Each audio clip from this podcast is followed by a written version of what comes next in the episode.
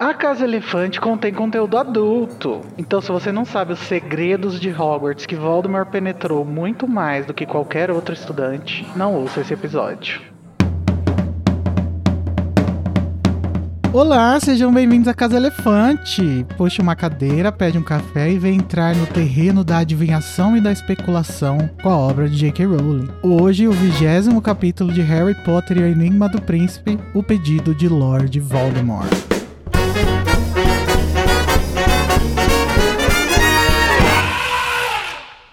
Não se esqueçam que os nossos episódios sempre levam em consideração os acontecimentos de todas as obras do mundo bruxo já publicadas. Então, se você não sabe quem é a garotinha que deixa cair a balança na frente de uma pintura do Strasgo bailarino, não ouça esse podcast.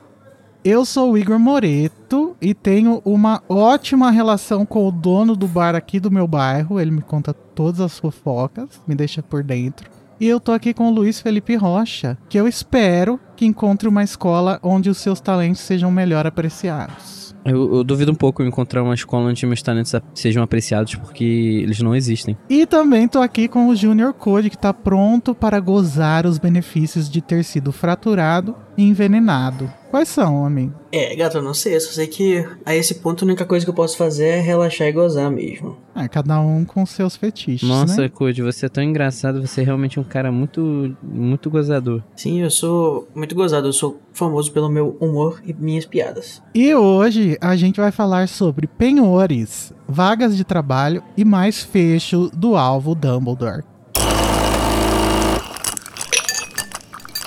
Pessoal, se vocês quiserem nos encontrar em qualquer lugar, vocês podem pesquisar a Casa Elefante, tanto separado quanto junto. Você vai achar a gente no Twitter, Facebook, Instagram e nas redes qualquer que você usa aí. Talvez algumas a gente não esteja, mas nessas que eu falei com certeza. Dá uma moralzinha lá pra gente, pessoal. Dá uma curtida nas nossas coisas, né? Dá uns comentados, fala oi, amei, parabéns. É, engajem, Qualquer por coisa, favor. só pra. Você sabe o que não, como é que é o algoritmo, não trata bem ah, os podcasts que trabalham com gente de lixo, quer dizer, de nicho, que nem a gente. Eita, Se você- nossa, lixo não, meu amor. Não, eu falei lixo. Mas na semana que vem vai ter já um próximo Metendo a Colher, não é, Luiz? Exatamente. Pra quem não conhece, Metendo Colher é basicamente um episódio que a gente. uma live que a gente faz lendo os comentários de, de a cada cinco episódios. E essa live também depois vai pro feed. E se você tiver afim de mandar seu comentário, você pode mandar pelo nosso e-mail acasaelefante.animagos.com.br ou no nosso grupo do Telegram com a hashtag feedback. Aqui embaixo na descrição tem o link do nosso grupo do Telegram e também tem o do nosso servidor no Discord. Lacrou. E você gosta do conteúdo do Animagos e quer nos ajudar a continuar trabalhando e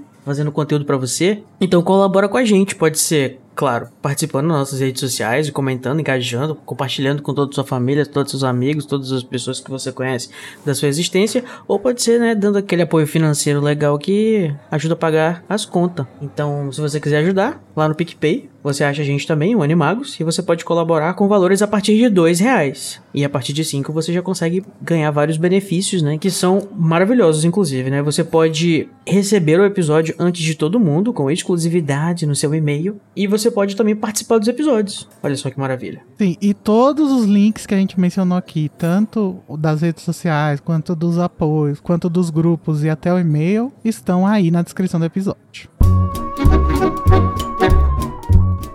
Bom, galera, vamos lá para o momento que todos esperavam. Ou não. O duelo de resumos. Ah, eu estava fraturado e envenenado. Eu não sei se eu vou poder Ai, participar. gente, eu, eu desaprendi. Azar você. Parem, parem de, de desculpinhas, porque o Luiz e o Code vão tentar resumir o capítulo da semana em 30 segundos para poder ganhar o direito de escolher a discussão que vai iniciar nosso podcast. Antes disso, a gente vai jogar um dado para decidir quem vai ter o direito de escolher quem vai fazer o resumo primeiro. Luiz, você quer par ou ímpar? Caralho, eu acho que é- esse livro eu tô participando muito. Eu acho que é a primeira vez que me dá a oportunidade de escolher que dado eu vou querer jogar. Vou querer par. Tá. E você ganhou o número 6. Ai, que sabor. Parabéns, a sorte está do seu lado. Bom, até agora, né? Quando vai partir pra parte do talento aí que é o problema. Oh, meu Deus. Autodepreciação. Você vai querer começar ou o Code vai começar? É, eu posso começar. Então, Luiz Felipe Rocha, você vai tentar fazer um resumo de 30 segundos do capítulo O Pedido de Lord Voldemort em 3, 2, 1, já. Harry e Rony finalmente estão livres do, da ala médica e vem Hermione pra botar as fofocas em dia, né? Fazer aquela resenha. E eles descobrem que a Gina brigou com o Dino e que a Lila tá puta com o Rony e o Rony querendo terminar com a Lila. E depois vem a Luna, o Rony finalmente dá um brilho e elogia a narração da, da Luna, que realmente foi uma narração brilhante. E o Harry recebe uma cartinha falando que vai ter aula com o Dumbledore. Ele vai pra aula com o Dumbledore e eles começam a ver um pouco sobre o passado de Tom Riddle. Onde ele queria ser um professor de Hogwarts, ele descobriu que ele trabalhou na Borgin E acabou. Ai, nossa, eu me senti muito no controle de novo. Olha, Ah, mas não foi mal, não. Ah, mas eu queria chegar até o final. Eu só acho que tá um pouquinho parecido com o resumo oficial do, do episódio, mas assim, é, eu bem. notei também, que ficou parecendo com o resumo que tá aqui na pauta. Ah, então tenta assim. fugir um Assim, pouquinho disso, vai lá. Não vou fazer nenhuma acusação. Não, vai lá. Tenta fazer alguma coisa um pouquinho diferente. É, vai. assim, eu também não posso dizer nada, né? Mas apenas acho curioso. Eu acho engraçado. Vamos ver. Bora lá. Júnior. Code, você vai tentar fazer um resumo de 30 segundos do capítulo Pedido de Lord Voldemort em 3, 2, 1, já. Então, nesse capítulo, o pedido do Lord Voldemort, né? Um pedido que ele foi recusado duas vezes. É, uma vez pelo professor Dippet e outra vez pelo Dumbledore. Inclusive, amaldiçoou o cargo pra nunca mais ninguém ser professor de defesa com as das trevas. Nesse capítulo, a gente vai ir conhecer as memórias que ele mata. Ou melhor, ele faz com que a, a, a lá morra. E a gente, ele tem acesso às, às Horcruxes, né? Que a gente não sabe ainda que são Horcruxes. E antes disso, a gente tem toda um, um- um- uma atualização do que tá acontecendo em Hogwarts, né? Com a Hermione, com a Gina, com o Dino, com Acabou. todas as- a galerinha. É, assim, complicated, hein? O Code, só pra não ser acusado de ser parecido com o resumo, ele fez de trás pra frente. Olha como é que é sacana.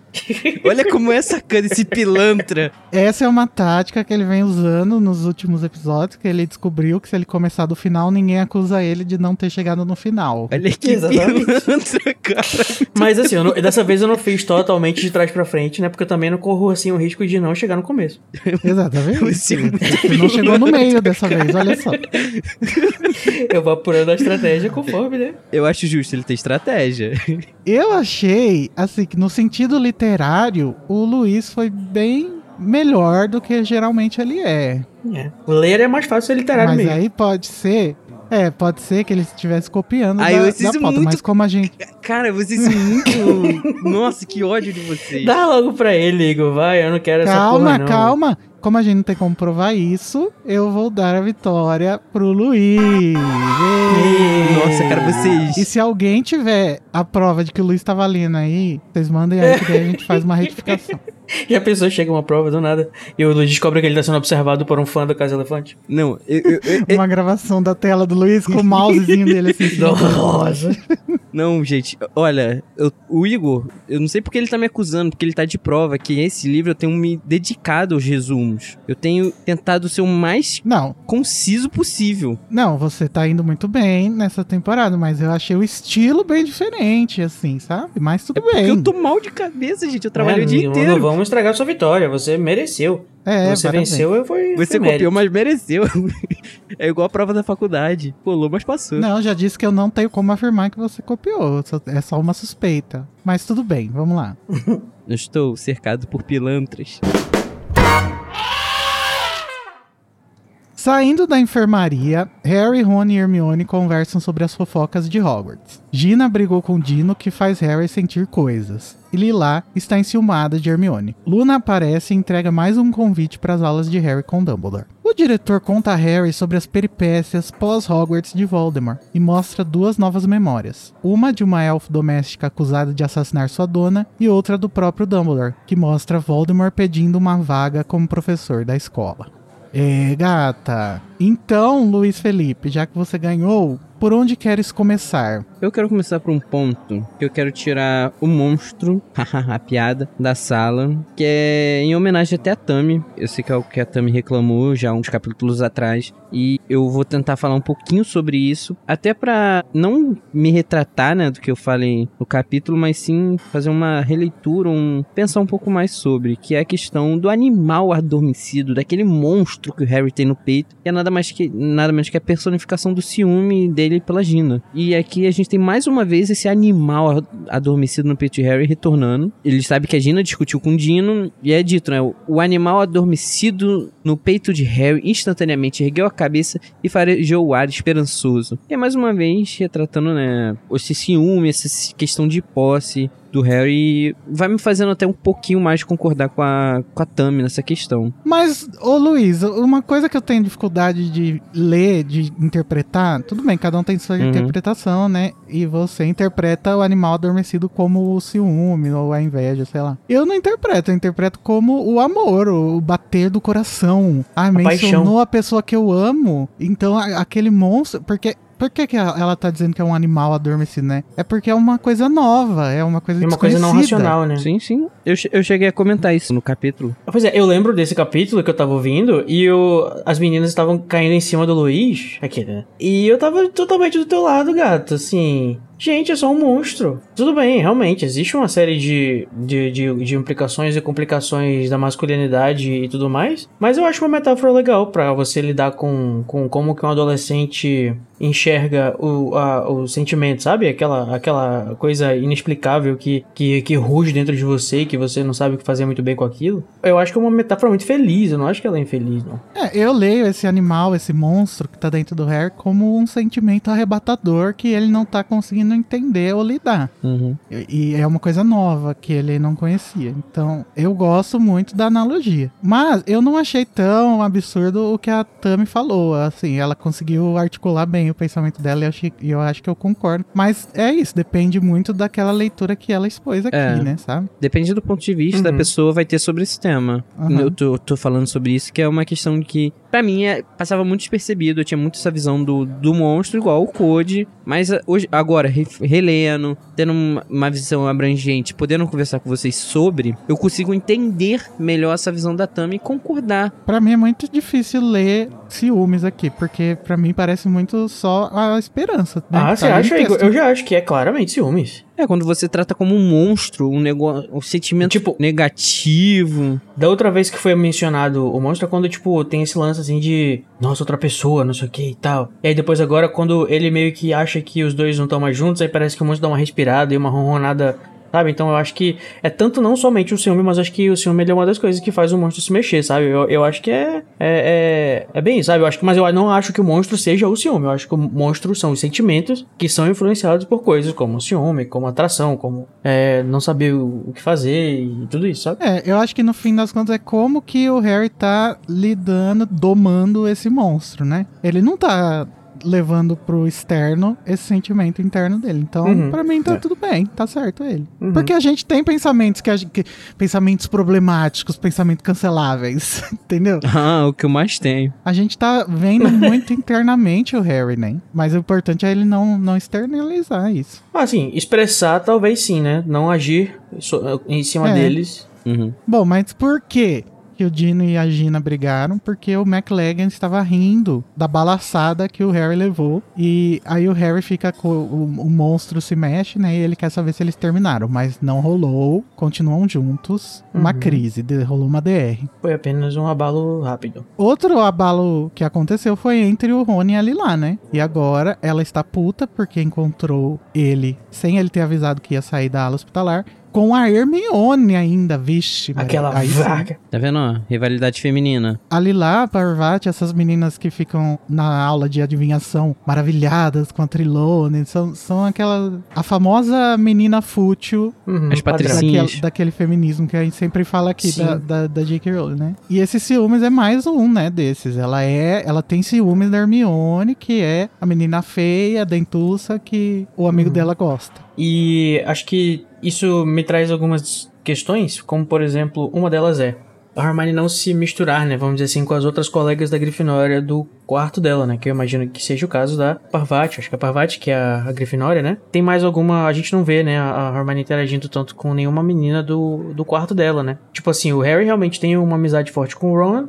e de vez em quando até ele tá, é visto assim com os outros meninos do... do Ele tem uma amizade com o Neville dele. também, né? Uhum, exatamente. E a Hermione já não tem, né? Ela realmente é aquela menina que anda com os meninos, assim. E tem um, uma coisa que, tipo, não, não sei se é muito comum. É, eu queria que vocês comentassem um pouquinho sobre como é que era, tipo, na escola de vocês, se os meninos andavam muito separados das meninas, ou se tinha as meninas que andavam, sabe, com, com os meninos, porque é, é quase que a gente não vê realmente grupos mistos, assim, né, de, de gêneros diferentes andando juntos em Hogwarts, a não ser pelo trio. Ou será que é uma impressão que eu tenho que não procede? Não, procede. Na minha escola era. As meninas andavam com as meninas e os gays, e os meninos Aham. andavam com os meninos e as sapatões. Na minha escola era os meninos andam com os meninos, as meninas andam com as meninas e o Luiz anda com as Butler. Yag com as meninas. E foi isso no ensino médio.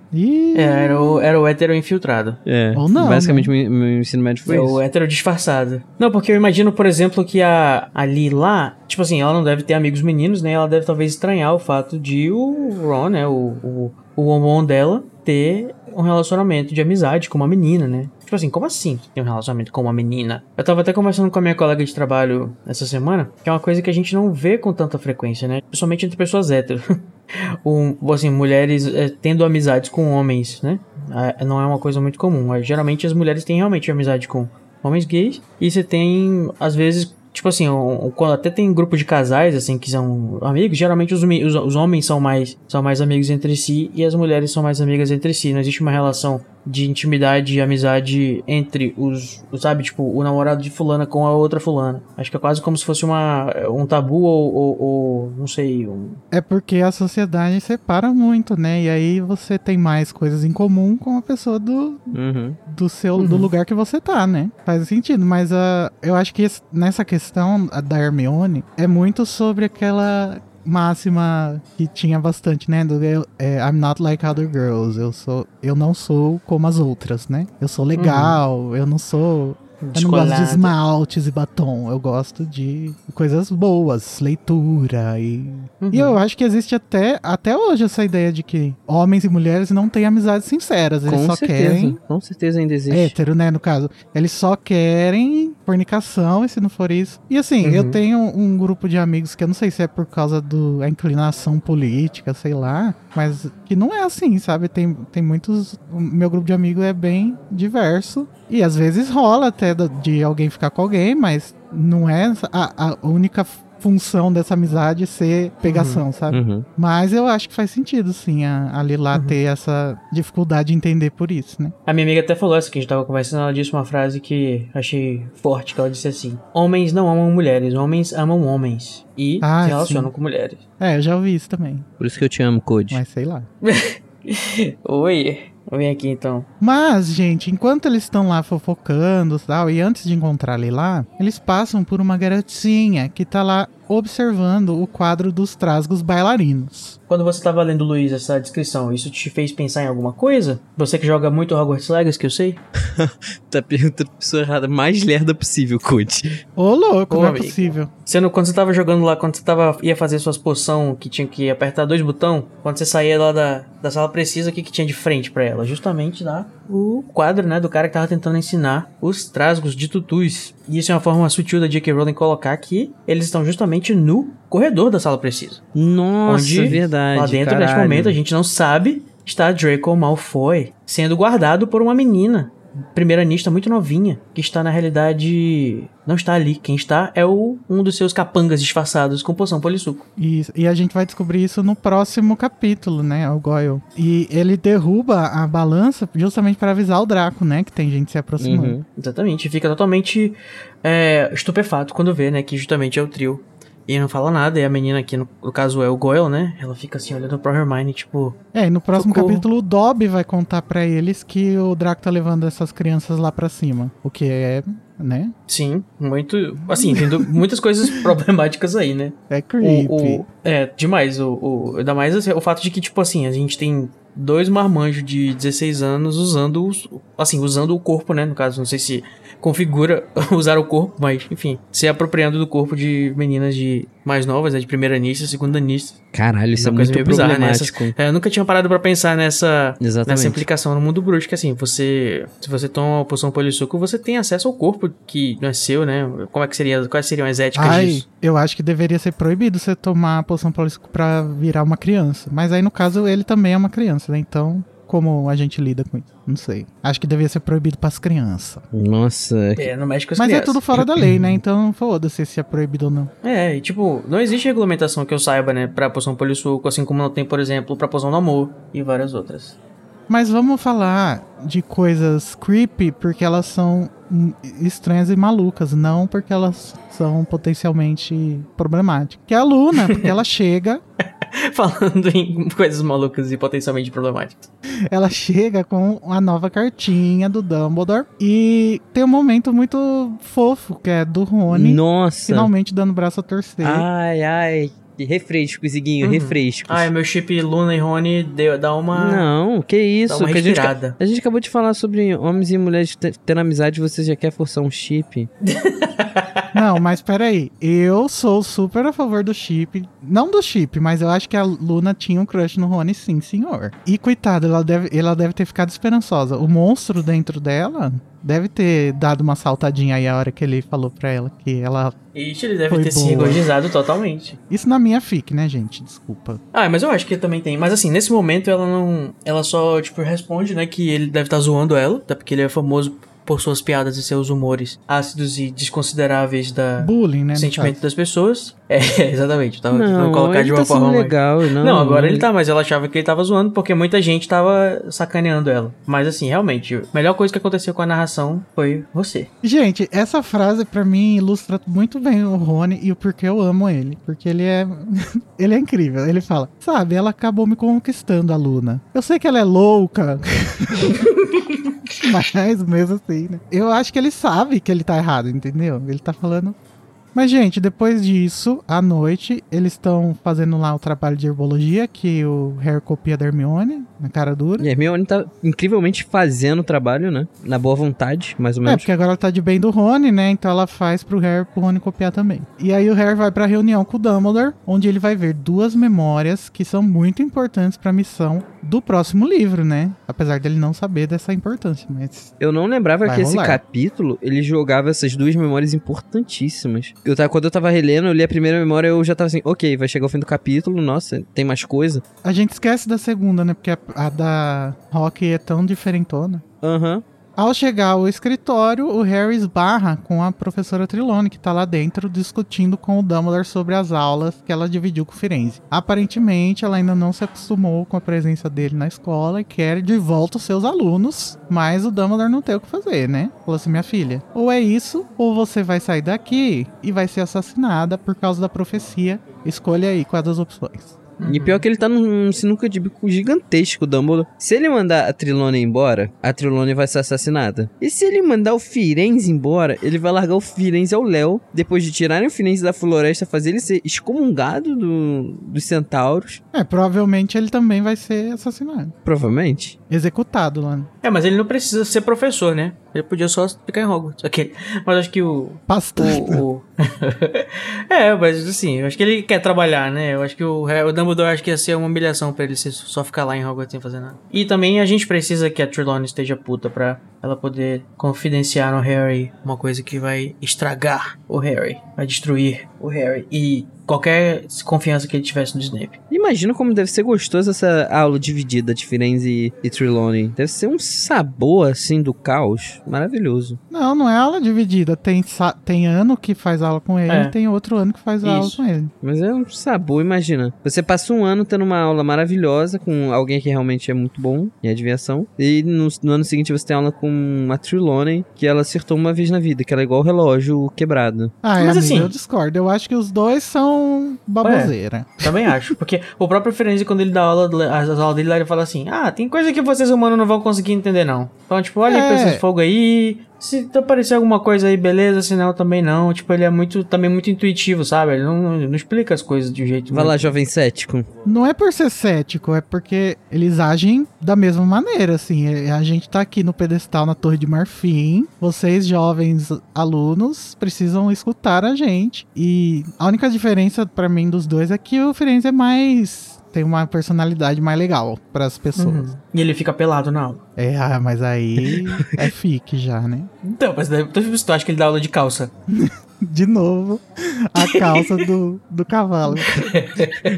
Ah, mas eles, eles fumam ervas. É Eles verdade. inalam ervas, amigo. Então acho que assim, deve ser muito mais interessante. Nada, Trelawney tem só incenso, que eu odeio. Eles tomam rapé, faz reiki, e... Eu posso contar. mas tudo com muito Eu propósito. posso contar um segredo? Um segredo, né? Eu Vou contar no podcast. Umas Uhum. duas semanas atrás, uma semana, eu tava muito assistindo um negócio de reiki. Eu tava muito caralho. Isso aqui. De reiki? Porra, as energias aqui. É de reiki. Eu tava, tipo, as energias, equilibrar os chakras. Eu tava muito nessa vibe. Ah, amigo, mas de repente serve pra você, olha aí. Não, lá. Code, não incentiva. O menino não tem dinheiro, vai ficar gastando com essas coisas. Ah, de- ainda tem isso, verdade. Tem o fator financeiro. Se for de graça, pode ir, Comprar- eu vou comprar topázios e ametistas. Cadê meu topázio, de mãe? opalas. Cuidado com os colares de opala que você vai pegar por aí. Mas assim, gente, depois que o, o Dumbledore dá um jeito da Trelawney ir embora e ela cai pela escada assim. é muito. Ela... Gente, você por tá, quê? você tá rindo do drama da mulher. Mas é, eu, eu tô rindo porque ela, eles escutam o barulho dela provavelmente tropeçando na escada e ninguém vai ajudar a mulher, pelo amor de Deus.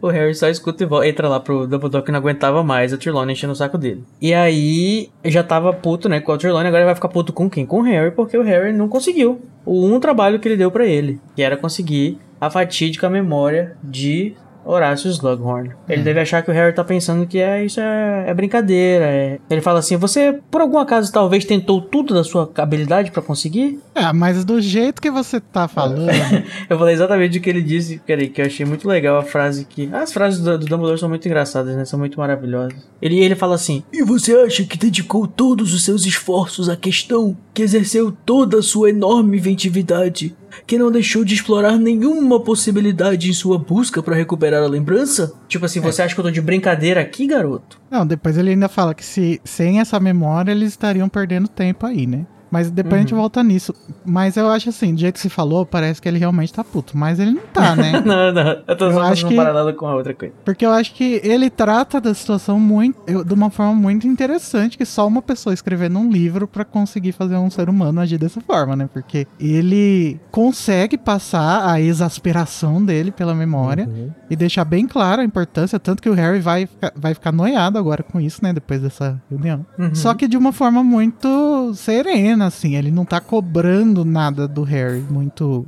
muito explicitamente, né? Ele tá. Tá só ressaltando Falando- que é muito importante. É, ele não tá cobrando de cima pra baixo, né? Ele tá falando assim: a gente precisa disso. E você é a única pessoa capaz. Eu acho que assim, eu acho que tem muito também a questão que é a primeira vez que o Harry tá tomando, entre aspas, um chamado do Dumbledore, né? E tipo, leva a sério a nossa missão. Então acho que ele, por ser uma, a primeira vez uma conversa assim séria de tipo, chamar atenção, o Harry também considera achando que ele tá puto, né? Com ele. É, eu, eu acho isso muito parecido com a relação do, do Zuko, aquele, né?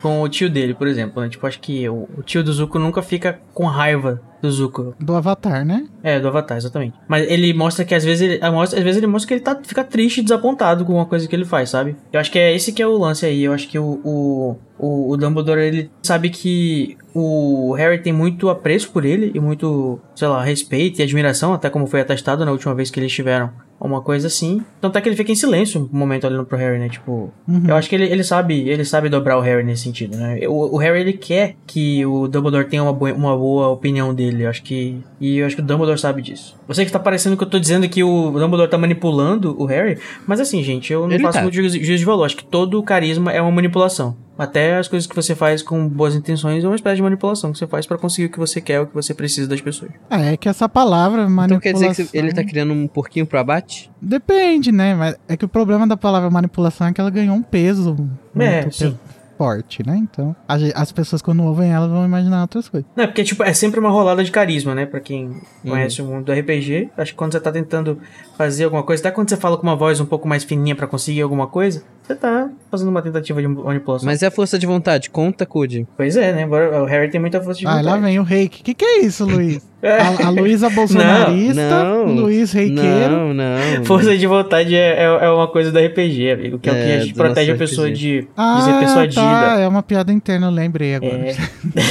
e também é uma piada inteira do RPG que toda vez o pessoal quer usar a força de vontade pra escapar das coisas. Mas eu gostei muito de um comentário que você fez, Code, quando a gente tava falando antes de gravar, que é que o motivador desse negócio que o Harry tem que fazer vai ser o respeito que ele tem pelo Dumbledore. E é muito simbólico, né? Esse Uhum, motivador ser o respeito, né? E não o medo ou nada assim. E, e é muito legal que o Dumbledore consiga fazer isso. Isso, que é diferente da, da estratégia que o Voldemort usa, né? Que é o medo. Aham, é o oposto, né?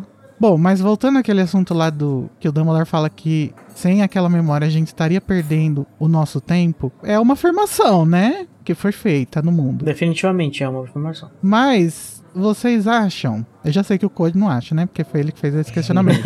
Mas vocês acham aquela, aquela memória tão importante assim? Eu acho. Eu acho que teve memórias mais importantes. Não, É. é. Eu vou justificar por que que eu acho isso uma coisa não tão importante. Aí você pode me, me responder, Luiz, assim, né? Com, você pode e refutar. Porque, assim, pra, basicamente a memória serve pra confirmar, pelo menos é o que é dito, né? Que ela serve para confirmar que Voldemort teve, que ele partiu a alma sete vezes. Que ele teve seis Horcruxes. Que na realidade ele teve sete, uma foi é, não intencional, né? E partiu a alma dele em oito. Então, é, é utilizado, vamos dizer assim, acho que a intenção da J.K. Rowling a deixar isso com tanta importância é a gente confirmar que, que Voldemort não fez só uma Horcrux como a maioria das pessoas faz, faz. Ou pelo menos quem tem acesso a fazer uma, né? É uma confirmação e uma confirmação do número. E assim, eu já não vejo isso tanto quanto uma confirmação espe- específica. Ele estava interessado sobre isso, né? Mas ninguém podia impedir que ele fizesse 12 Horcruxes, por exemplo. Ou 19 ou 45, entendeu? Assim, ele manifestou quando tinha 16 anos essa curiosidade com o professor dele. Descobriu que dava pra fazer. Ou melhor, acho que ele nem descobriu, porque quando a gente vai ver a memória, ele nem sei se ele fala. Ele só fala assim, ah, mas alguém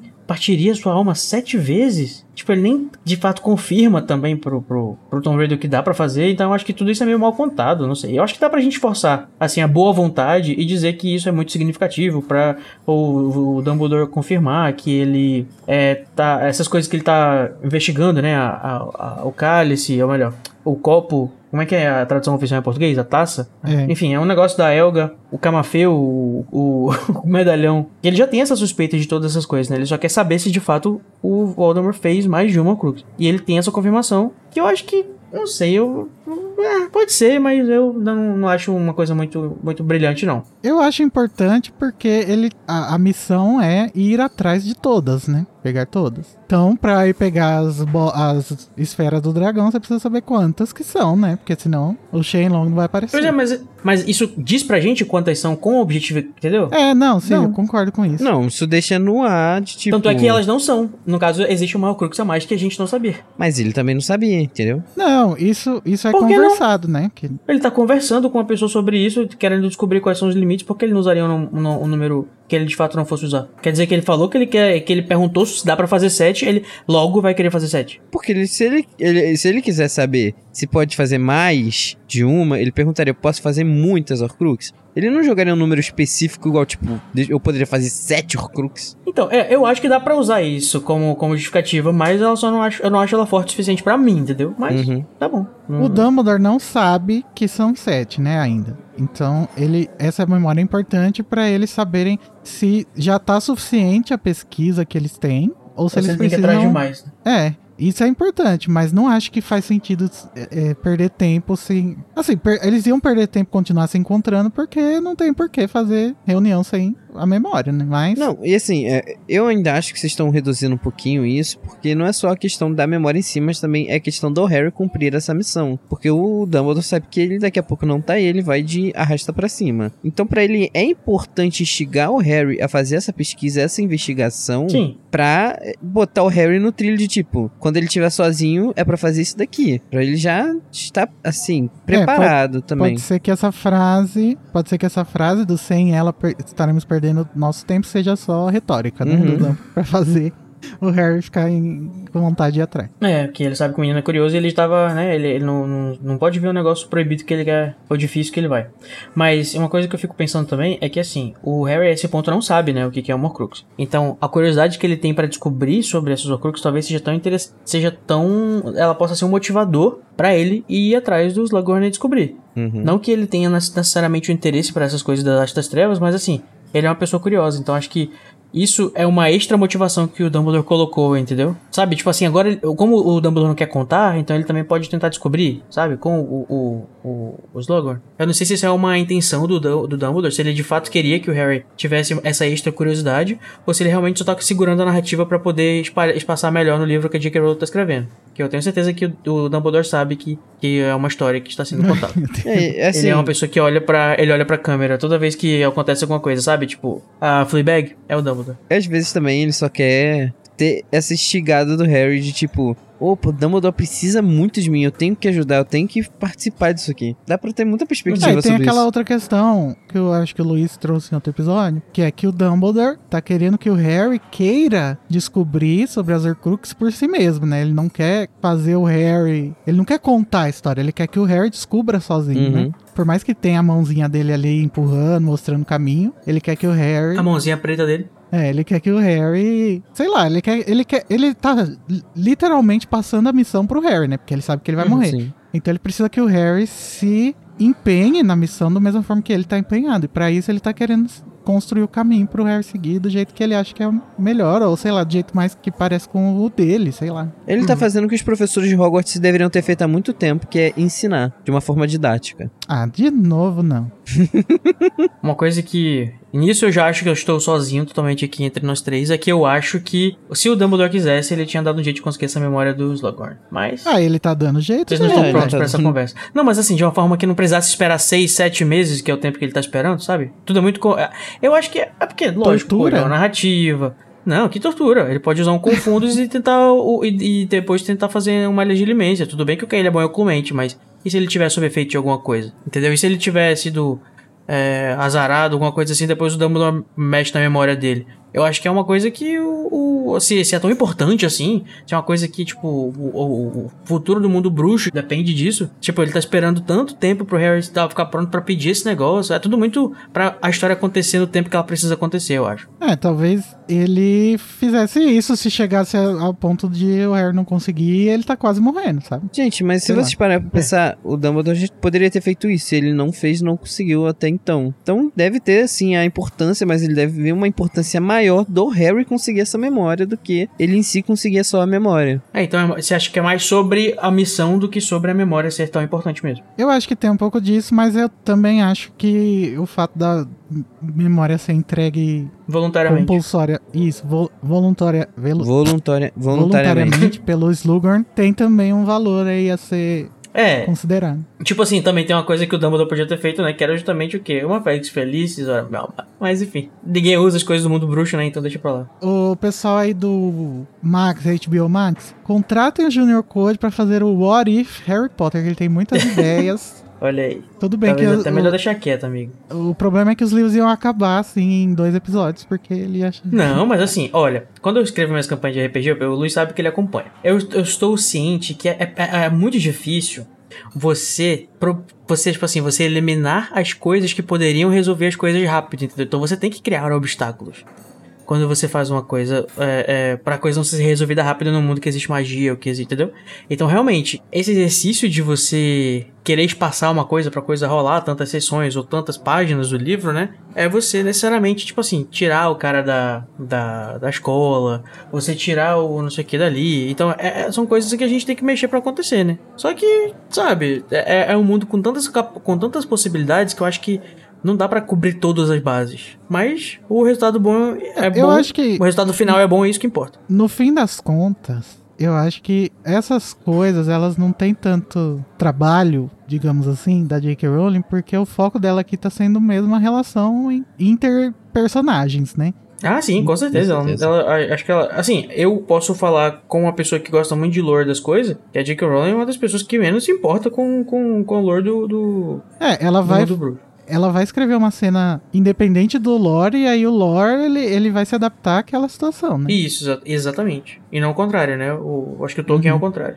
Tolkien é totalmente Ele cria o contrário. mundo e do É, mundo ele, ele- faz as, as. Na verdade, a as situação desdobramentos. é um. A situação do Tolkien. Tudo que o Tolkien escreveu, além de Senhor dos Anéis, é a situação. Tudo, tudo que é gerado pelo lore, né? Uhum. O Senhor dos Anéis ele foi meio que uma, uma coisa mais diferente. E o Hobbit. Mas enfim. Isso tudo aconteceu antes do Dumbledore mostrar a memória. Mas agora ele vai começar a contextualizar o Harry. O que aconteceu desde que eles tinham visto o, o Voldemort pela última vez na escola, né? A gente vai vendo que o Voldemort, ele sempre foi aquele menino de uma grande. Eu, eu me sinto um pouco nesse, nesse ponto do Voldemort, que é, era um menino que saiu da escola com muitas expectativas, que todo mundo tinha muitas expectativas sobre, e acabou na Borgin Burks, por exemplo. Eu acho que isso é coisa de millennial, sabia? Você cresce no governo Lula, as pessoas falando que você tem um futuro brilhante. Daí quando é pra você arranjar um emprego, você está no governo Bolsonaro. Se fudeu. Bom, no meu caso, eu tô no É, governo Lula. Ainda tô tentando alguma coisa. Não, calma, calma, calma. Faz o L, faz o L. Todo dia, graças a Deus. Só tô, só tô empregado graças ao L. Mas aí, diferente de você, Luiz, o Voldemort, ele foi pro Borgin Pouco porque ele quis, tá? É verdade. Ele podia É. ter ido. Brincadeira, amigo. Ele tinha tanto o QI quanto o outro QI, né? Que é o quem indica. E ele foi Exatamente. parar no lugar exatamente que caiu igual uma luva você pra tem qual ele. dos dois? Eu, eu tenho o Junior Code. Eu tenho só o QI. Talvez eu não tenha nem o QI, na verdade, né? Sei lá. Nunca fiz o teste. É pseudociência? É reiki? Eu, eu Ai. considero total pseudociência. É, serve pra, serve pra uma coisa apenas, que é pra lógica matemática. Ah, tá. Ah, Ixi, então deve ser bem Mas, baixo. mas não né? média, mas não mede a Não, inteligência é, como todo mundo. é, é, é pseudociência. É você pegar, faz aqui uma prova e você vai medir por uma nota que vai fazer um cálculo pra medir o seu conhecimento. É loucura, pseudociência. Não, não é nem conhecimento, é capacidade É, de- capacidade de- lógica, capac- capacidade de assimilação. Mas assim, imagina, né, que pro, pro próprio Slughorn, talvez, a decepção, né, dele, do professor Dippet, de todos os professores que não eram o Dumbledore, que apostavam no futuro brilhante desse menino, que era um monitor, que era o monitor-chefe da escola, né, que geralmente é o aluno Era que tem mais destaque, Que era lindo. O Harry chega a ficar babando, né? já tinha contatos no ministério, conhecia todo mundo que tinha dinheiro, como o Igor disse, né, tinha QI, e disse não. É É. porque ele não queria a- a buscar a política através da forma, vamos dizer assim, convencional, né? Apesar de ele ter as ferramentas pra isso. Ele tinha carisma, ele sabia dobrar as pessoas. Ele talvez teria sido um ótimo político. No ótimo no sentido de, enfim, vocês entenderam. Mas ele queria a força de outro jeito, ele queria o poder de outra forma. Ele queria o poder imposto. É, ele é um tirano clássico, né? Não tirano da fascista, né? Que entra no governo e, e muda as coisas pelo governo. né? Ele é um Uhum. tirano daqueles que vão por fora. Se ele atirando, eu Uhum. sou botando. É porque ele não precisa de forças repressivas, né? Ele tem magia que pode. Ele, e, e É. a estratégia dele é se. É tipo assim, aumentar a magia dele de, de forma que ele não precise, vamos dizer assim, do aparato do Estado, vamos dizer assim, pra governar. Embora, quando ele volta agora, né, no sexto ano, ele precisa fazer algumas organizações políticas, né? Ele mudou de ideia, né? Aparentemente. Que ele, tá, ele cresceu, ele vai- amadureceu. Ele vai mexer os pauzinhos lá no ministério. Mas ele não queria ir pra Borgin Burks. O que ele queria era ser professor de defesa contra as artes das trevas. O Dumbledore conta que ele pediu a vaga pro Armando Dippet, né? Que foi diretor antes do, do Dumbledore ser Uhum. diretor. E o Dippet disse que não. Mas só porque ele era muito jovem, né? Porque ele gostava do menino Tom. É, e não era só porque ele era jovem, mas o Dumbledore também fez todo o background de segurar onda, de tipo, espera, deixa esse menino, agora não. Então a gente tem aquele, o Dumbledore também pisando no freio dessa contratação maluca que seria o Tom como professor de Descartes. Uhum. Vamos lá, já que eu tô. Já que eu estou aqui, né? E só eu que faço esse trabalho de. aquele de, de ser o, o, o cínico da, da obra, tem uma coisa. Que eu quero saber o que, que vocês acham. Aproveitar que o Igor tá aqui, porque eu acho que você também se interessa sobre esse assunto. Por que diabos não tem menção nenhuma nessa época, que é exatamente durante a guerra e um pouquinho depois da guerra, a guerra mundial? Seja a bruxa ou a dos, do- dos, dos, eu ia dizer dos humanos, dos trouxas. A gente tá em 1946, 1945, que tá acabando a guerra, né? Que acabou a guerra. A gente não tem nenhuma menção a isso. Que menção que você queria sobre o fim Mas da em guerra? que momento? Qual, qual a oportunidade de- desse assunto entrar nessa conversa? Assim, eu imagino que a gente tem a questão de que, a, a- a- por exemplo, se ele vai entrar em Hogwarts, por exemplo, talvez seja relevante falar que está acontecendo uma guerra, ou estava acontecendo uma guerra quando ele estava se formando em Hogwarts, ou que ele vai procurar o poder porque existe uma guerra acontecendo, e tipo assim, nesse momento Grindelwald, ou de repente ele podia estar sendo inspirado por- pelas ideias do Grindelwald, que tava no poder até ainda agora, sabe? Tipo, acho que precisava de pelo menos um, um, um, um acenozinho a alguma coisa disso. É o evento mais importante do- da década, do, do, sabe, do século. Até ainda agora tinha outro, por exemplo, ele tá procurando poder, ele quer não sei o quê, e acabou de, de acabar o, o reinado de um bruxo que tava no poder fudido aí, que era o Grindelwald. Mas é um assunto delicado. Então, É. E, e assim, se você fosse fazer uma, uma entrevista de emprego agora, vocês falariam sobre o governo Bolsonaro e como foi horrível? Eu falei, foi assim que eu ganhei Eu meu emprego. Eu, não, mas não é isso, eu tô falando porque, tipo assim, o, o, existe um paralelo aí, sabe, com, a, com o Tom Riddle, o Voldemort e o Grindelwald. E o Ah, fato de, mas- tipo, a economia, sei lá, as coisas podem estar tudo destruído ah, por, por causa do pós-guerra. Sim, eu acho que faria muito sentido se tivesse, seria muito legal. Hum. Mas eu não, eu não acho, eu não acho que tem nenhum lugar aí que, que, que seria um bom, assim, eu não sei, eu não senti falta disso, sabe? E, tipo, É, o pró- eu, não eu não vejo porquê ou como encaixar esse conta- um contexto. Vejam, a Câmara Secreta ela é aberta em foi 92, é, menos 50, 42. No meio da guerra, no meio da Segunda Guerra, né? O Dumbledore, por exemplo, tá lá envolvido na história e ele é a pessoa que vai destruir o, destruir não, que vai, como é que fala? Vai derrotar Prender. o Grindelwald, né? Prender e tudo mais. Sabe, eu, eu, eu acho que é porque talvez não tenha. Não, isso não tava desenhado, acho que a data, não sei, pra, pra J.K. Rowling, ela não. Porque, por exemplo, ela menciona uma. Tipo assim, ah, a gente quer. A gente vai apresentar o Dumbledore lá no primeiro livro. Que ele foi uma pessoa que derrotou o Grindelwald em 45. Tá lá na, na, na carta de, sapo de chocolate dele. E, sabe, quando acontecem os eventos perto de 45, isso não é nem. Sei lá. Eu sinto falta, eu não acho que é um erro. Oh, meu, meu Deus, que coisa absurda. É, acabou Harry Potter. Mas, sabe, tinha- podia ser muito legal se tivesse alguma coisa aqui. queria- ou Podia, mas eu não ao Ah, falta. queria aquele fanzinho eu que service. se tivesse seria muito legal. O Code quer, quer marvel, marvelizar tudo.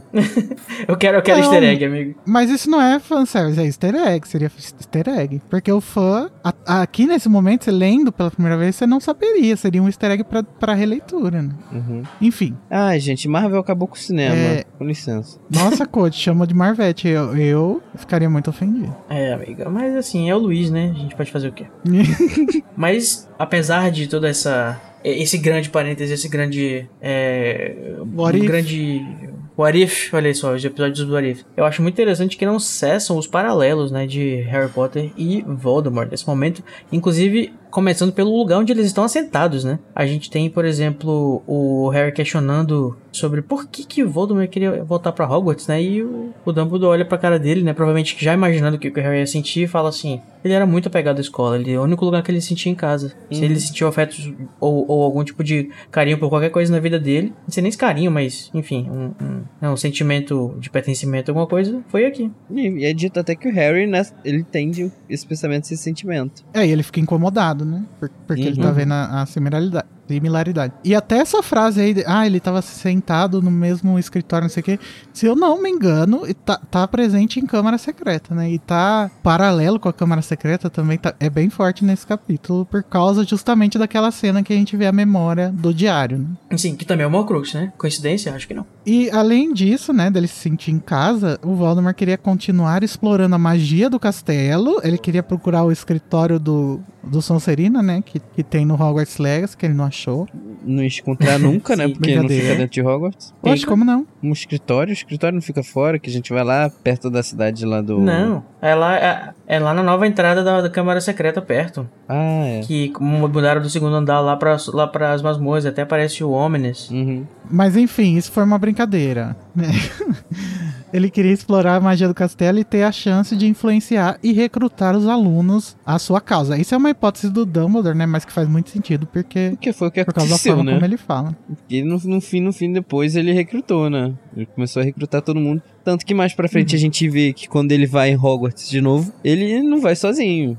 Ele vai junto com seus asseclas. Uhum. Ora, ora, né? Dumbledore jogando o Voldemort que queria recrutar, recrutar as pessoas em Hogwarts e o que, que ele faz? Ele recruta as pessoas em Hogwarts. Aquele Para tá o bem, comparar. para o bem maior. para o bem, para o bem das crianças. com muito propósito, assim como o rapé. É, e aí, né, muito cabisbaixo de não ter conseguido a vaga, ele buscou o seu plano B. O seu plano B de Borgin em Burke. Hum, caralho, coitado. Bananas de pijamas. E ele ficou lá encarregado de ser o rapaz atraente e levemente antiético O Twink da Borgin Burks. Tá vendo aí? Sim, que tenta, como é que fala, seduzir as herdeiras. E aí a gente vai ver a memória que se liga a isso, né? Que é o Voldemort indo lá conversar com a nossa querida Hepzibah Smith. Co- Como que Uhum. o Stephen Fry fala o nome dessa mulher hoje? Exatamente como você disse. Hepzibah. Ele fala Hepzibah. A voz que ele faz pra ela, inclusive, é muito boa, gente. Ele, o, o Steve Fry é maravilhoso com as vozes, né? É, não tem Uhum. nenhuma, assim, que, que eu não acho que é fora do tom, assim. Ele faz uma, uma voz assim, super afetada de uma velha... Bom, é Uma muito bom, velha é muito bom. britânica, né? É, é isso, exatamente, a velha britânica. E também a voz do Voldemort quando ele já tá com, assim, um aspecto mais, mais sombrio, né? Depois que ele já fez mais duas Horcruxes, depois quando ele vai fazer a entrevista com o Dumbledore, ele também já tá com aquela voz aguda e fria que é mencionada. Ele faz uma voz aguda e fria que não é caricata. Enfim, e a gente conhece, né, a senhorita, ou melhor, senhora, madame, não sei, é Smith. Provavelmente parente do Zaka, provavelmente distante, eu não sei se próximo, de repente é o que? A avó dele. Faz sentido, né? Porque o Zacaria também tá na Lufa-Lufa e ele é Uhum. herdeiro da Lufa-Lufa, né? Pois é, seriam então os Smith os herdeiros da Lufa-Lufa? Sim. E é muito interessante que esse nome, Smith, né, ele é associado a, aos ferreiros, né, que geralmente na, na- o ramo do ferreiro ele é associado ao trabalho pesado, ao trabalho duro, né, que é uma coisa também que define bastante a, a casa da Lufa-Lufa, que consegue as coisas através do esforço, né, não através da, sei lá, da, de ser nascido bem, de ser bem nascido ou de... Ao contrário da né? É, e redes e esforço. Mas, gente, o que acontece aqui é que o nosso ícone B, Harry, acha que o Voldemort, mesmo pálido e com e sem bochecha, bochechas. está mais bonito do que nunca. Se não fosse Ele uma tava- memória, o Harry tava pulando no pescoço dele. Gente, nada com que um pouquinho de blush não resolva. E tem outra pessoa também que tá querendo pular no pescoço do Tom, que é a velha Hepzibah, né? Tadinha. Casadas, assim que a gente gosta. E eu amo que o, o Tom não dá nem muita moral pra ela, né? Mas mesmo assim ela acha que ele tá super na dela. Sim, gente, e ela tá tão. O monstro no, no peito dela tá tão pulante, pululante, como diria a Lia Wyler, que ela resolve mostrar um negócio que ela não deveria mostrar, né? Que vai acabar cavando a própria cova dela, que são essas relíquias aí dos fundadores de Hogwarts. A taça da Lufa-Lufa e o medalhão da Sonserina. De, do Sonserina. né? E assim, né? Olha só, o que, que poderia dar errado, né? Eu vou mostrar aqui as minhas relíquias mais valiosas pro cara de uma loja de panhou da Travessa do Tranco. Mas que ela Nada. confia, né? E que ela tem toda uma atração. Vai que ela mostra e ele fala, vamos ali no banheiro. Ah, não, ela mora sozinha, né? Já ia tirar a roupa ali na hora. É, vai falar assim, Hulk, minha filha, feche os seus olhos e suma daqui. Gente, será que o Voldemort é virgem? Ah, não, ele, ele fez a Delphi, né? É, pelo menos com 60 anos ele não era mais. É, 70 quase. Enfim, ele era um late bloomer. Ele teve uma puberdade tardia. Mas, gente, ela, a coisa que ela quer mostrar pro menino Tom, né? Ou pro rapaz Tom, né? O adulto são duas Tom. coisas, mas não são as peitolas dela. Desculpa, é, pode. gata. Ela quer mostrar, e essas coisas são coisíssimas, valiosíssimas. E eu gostaria de trazer aqui, né, uma dúvida pra vocês. Ela menciona que tanto a taça de Hufflepuff e o medalhão de Slytherin são, claro, esses itens antiguíssimos, né? Deve ter mais de mil anos, né? Ou aproximadamente mil anos, que é o tempo que Hogwarts foi fundado. E eles estão carregados de propriedades mágicas. Vocês perguntaram alguma vez quais propriedades mágicas seriam essas? A gente sabe, por exemplo, que a espada de Gryffindor, ela tem a propriedade mágica de absorver tudo que faz ela mais forte. E ela também tem a propriedade de aparecer, né, para o verdadeiro Grifinório, para uma pessoa que está precisando de Ajuda. tá precisando dela. Isso, pra ter coragem, alguma coisa nesse sentido. E o chapéu seletor, obviamente, que tem propriedades mágicas que todo mundo conhece. E também tem uma lenda, né, que provavelmente é verdade, que a tiara da, da Ravenclaw deixava ela mais inteligente, aguçava ainda mais as suas capacidades de conhecimento e dedução. E aumentava o QI dela. Olha, eu nunca tinha nem reparado nisso e passei a pensar sobre isso apenas hoje, dia 19 de junho de 2023. Mas Uhum. eu gostei dos, dos seus palpites. Joga aí pro público, Code. É verdade, Coach. Mas primeiro, o que, que você acha, Luiz? Você acha, se você pudesse apostar ou, ou adivinhar algum dessas propriedades mágicas, qual você acha que seria? Ok, da, da Lufa-Lufa é difícil dizer, mas eu acho que seria algo envolvendo poção, já que é um cálice, né? Se, não sei se seria algo de grande sucesso, ou um, uma- um cálice que revitalize a pessoa. É, É um renew. é, um renew, alguma coisa assim diferente. Que seja envolvido com poção. Uhum. Da Corvinal, realmente, eu vejo algo mais envolvido a, a abranger a percepção. Algo mais parecido com um uma, uma cheirada de ca- uma carreira de cocaína. E Meu Que Deus!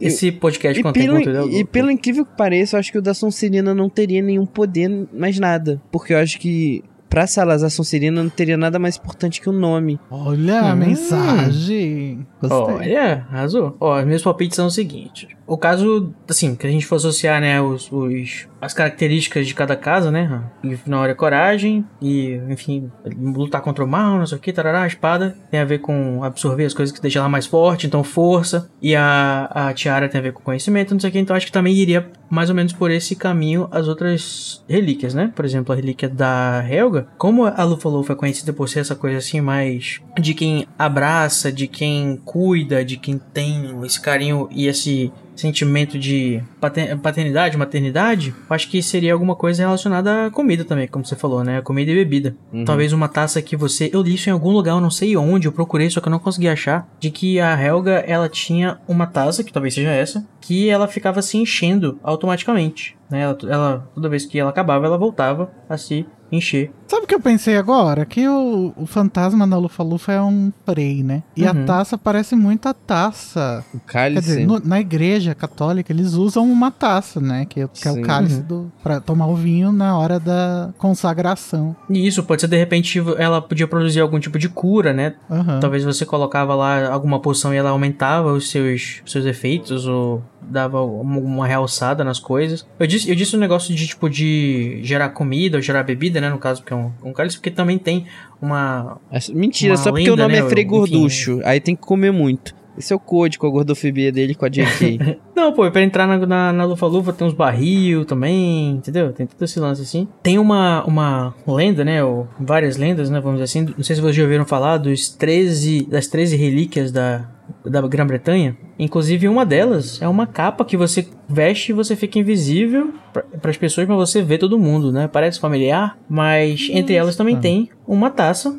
que o que você quer, o tudo que você desejar, ela vai produzir. Assim como tem também, por exemplo, uma platter, como é que fala? Uma, Prato. uma bandeja. Isso que tudo que você deseja comer se materializa para você comer. Que também lembra bastante as, as, as bandejas de Hogwarts, né? Que ficam logo, o quê? Em cima da cozinha, que fica do lado da Lufa-Lufa. Coincidência? Acho que não. Eu achei É- muito pagão isso daí. Eu prefiro a frase da Xuxa, que é tudo que eu quiser, o cara lá de cima vai me dar. Ó, também tem uma coisa, um cálice muito importante, né? Da, mais ou menos da época aí da, da, da fundação de Hogwarts, ou próximo, talvez. A gente sabe que talvez o Merlin foi aluno do Sonserina, né? Então, provavelmente ali na época também do, do Rei Arthur, não sei o quê. E tem o Santo Graal, né? Que é um, um cálice também que é famoso por ter as suas próprias propriedades mágicas. E você, ouvinte, qual você acha que, é, que são as capacidades mágicas? Os poderes não são não é apenas um, né? Inclusive, a, a Help Ziba, ela diz que são muitos e ela nem descobriu nenhum deles. Ela apenas manteve ele seguro. E agora a gente pode também ir para o medalhão também, que é muito interessante. O Luiz disse uma coisa muito legal que ele achou que talvez não precisasse de nada, né? Basta o nome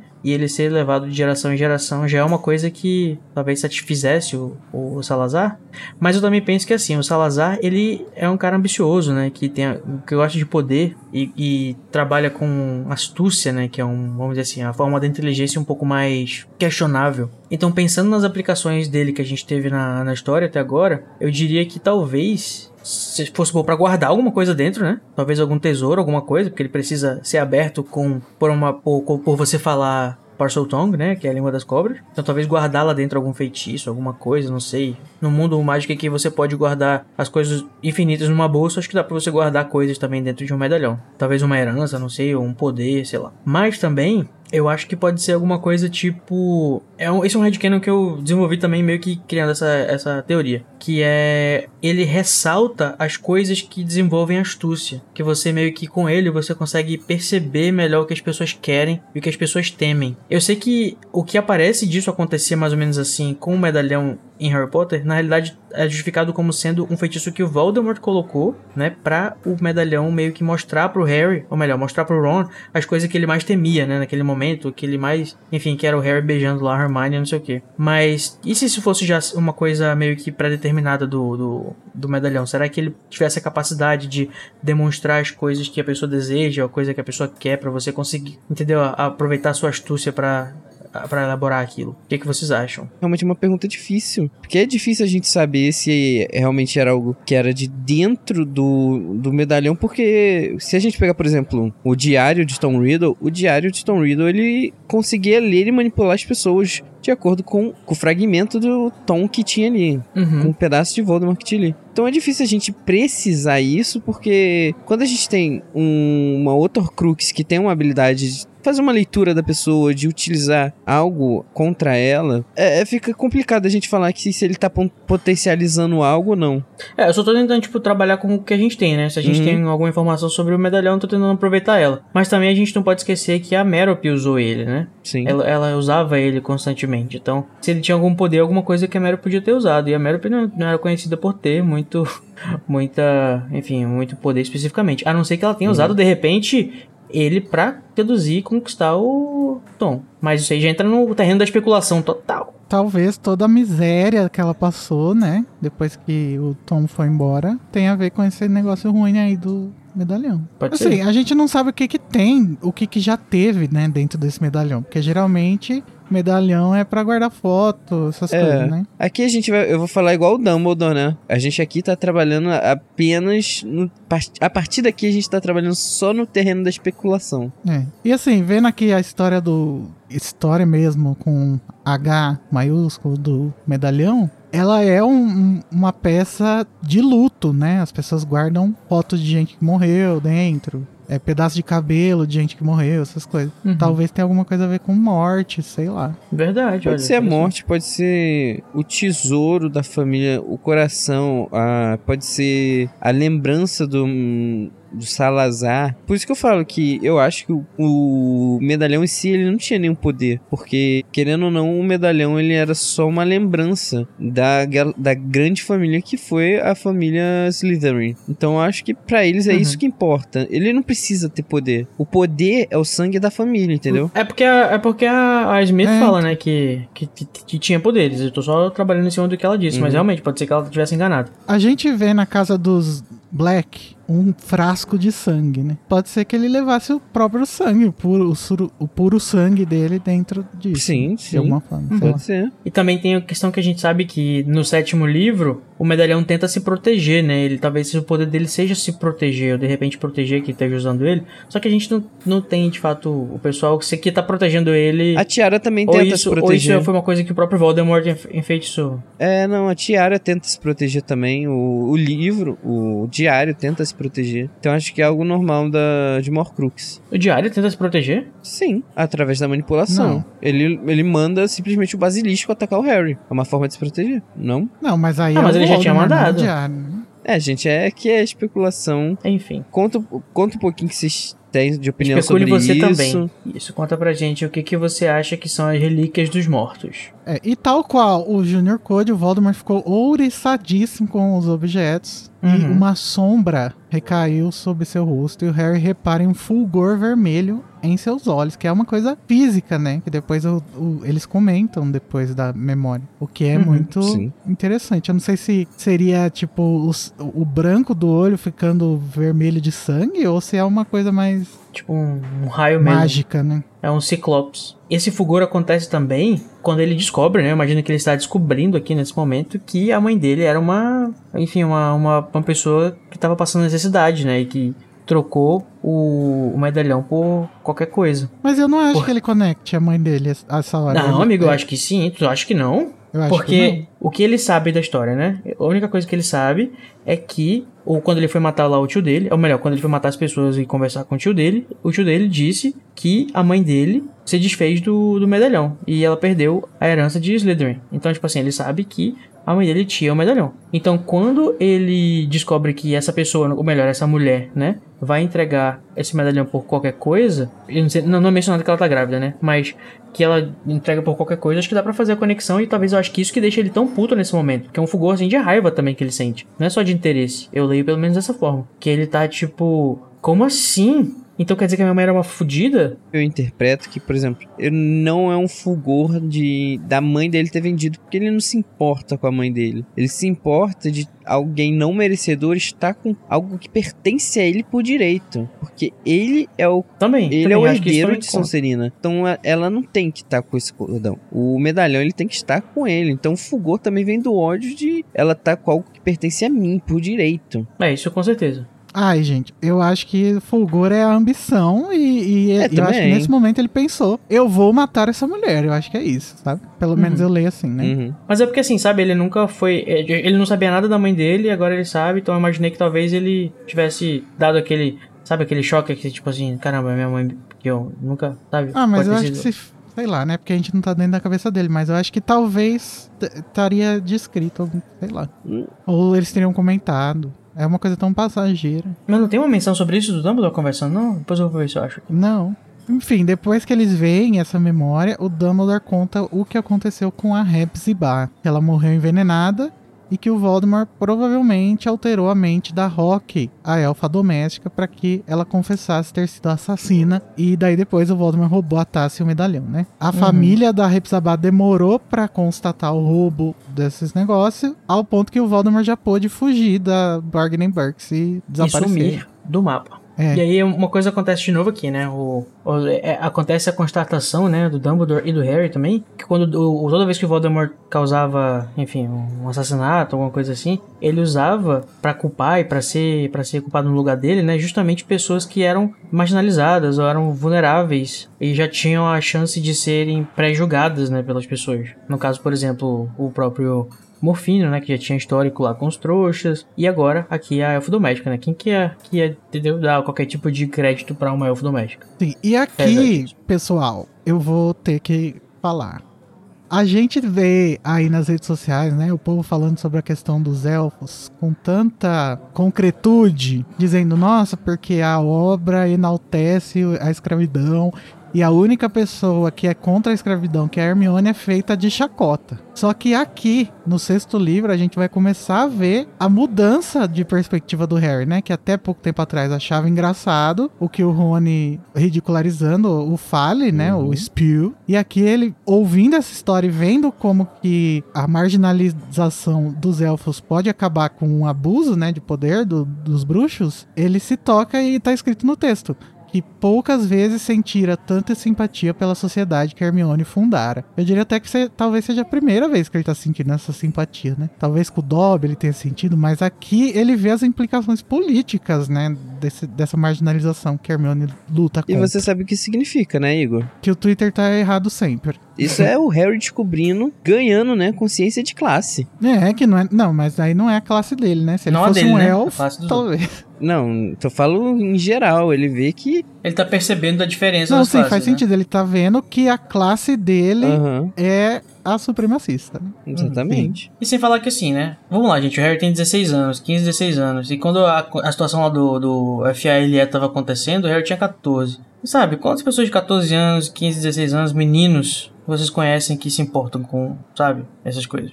Mas eu só sei que convenientemente lá vem eu ataco novamente, né? Olha só que legal. Parece que, diferente dos outros elfos, né? A Hokey não quer não ser percebida, né? Ela está de- muito presente na cena, diferente dos elfos domésticos que a gente conhece até agora, que evitam ser vistos, né? Ou como o lore, vamos dizer assim, dos elfos domésticos que a gente conhece. E isso é muito bom pra É. narrativa, claro, né? Porque a gente vai ver a memória através dos olhos dela, né? Então é claro que ela tem que estar no ambiente. Mas eu acho muito, muito safadinho. Não, eu tô brincando, faz Não, sentido, mas- né? Eu acho que, enfim, a única, ela é a única companhia da, da, da Hepzibah, então acho que faz sentido ela ser um pouco mais visível, né? Do que os outros elfos domésticos. Não, eu acho que você tá dando muito valor para aquela primeira descrição de que eles se escondem. Eu acho que aquilo talvez seja a percepção geral, mas que aqui, em que, por exemplo, o monstro não se escondia também, ué. Essa, a Rock não se esconde. Depende muito da relação que elas têm com seus mestres, né? E é, parece que a Hepzibah tem uma relação bem saudável com a elfa dela, né? Apesar de ter a relação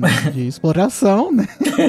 Mas parece Olha que ela aí, tem, extra, extra. parece que ela tem uma relação muito melhor do que a dos Malfoy com o Dobby, Igor exemplo. diz que escravidão é saudável, repassem. Mas pelo menos eles dão um lugar pra ela morar, né, Igor? É, da comida, né? Roupa. Roupa não pode, Né? roupa não pode. E ela faz as comidas, os bolos que a mulher fala que ela que faz. Ela fala, "Ó, você que você adora meus bolos. Meus bolos que no caso foi a Elfa que fez. Ainda bem que ela vai ser envenenada, essa vagabunda é, escrava, escravagista. Nossa. Aquela. A escalada. Mas eu acho engraçado que quando eu faço as campanhas de RPG, que a gente tá, tipo, sei lá, no passado, que nem se ouvia falar em AFALE, e todo mundo que tem elfo doméstico nas histórias, todo mundo trata bem os elfos domésticos. Todo mundo é totalmente. quer fingir que eles são, sabe? Que eles são bem tratados na sociedade, pra justificar o fato de você ter um servo que tá ali disponível pra você quando você precisar. Tô de olho, hein? É, mas tratar bem o elfo faz parte da manipulação, né? Pra manter ele explorado. Isso aí. Olha aí. Tá vendo, pessoal? Bom, gente, mas enfim, o Harry quer saber por que, que o Voldemort quer essas relíquias aí da- dos fundadores de Hogwarts. E o Dumbledore diz que é justamente por isso, porque eles são fundadores de Hogwarts e o Voldemort tem essa relação, né?